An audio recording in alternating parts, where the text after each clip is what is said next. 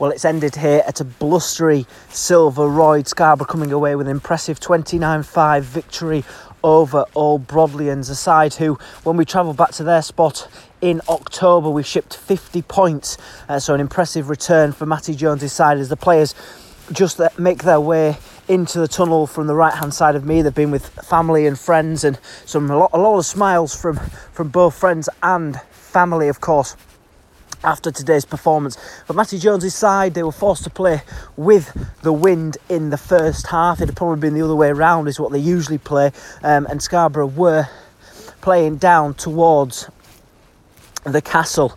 And an impressive first half, despite spending the first 15 minutes penned in our own half, but not shipping a point. Scarborough then took the initiative, and the first try came in quite extraordinary fashion, Andrew.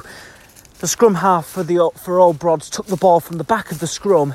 His pass was then going out to the fly half when the wind took the ball, cur- curled it towards the posts, in which it hit the right hand post, and Aaron Wilson picks it up to score.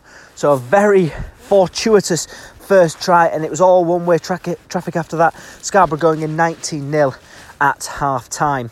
The second half, well, that could have gone either way for Scarborough.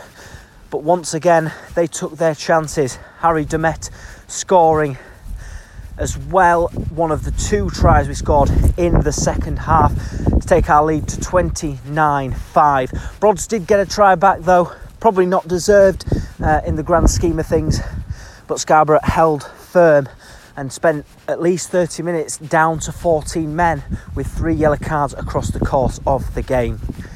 They welcome Ilkley to Silver Royd for another game, but four wins in a row for Matty Jones's side will definitely bring confidence. Ilkley, who beat Driffield away today, go joint top alongside Heath, so that'll be another tough game at Silver Royd.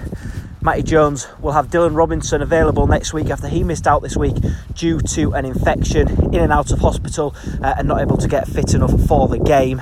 But I expect another tough game next week, and that will really test Matty Jones' side, who feeling confident. And as they said to me after the game, we just don't feel like we're going to lose.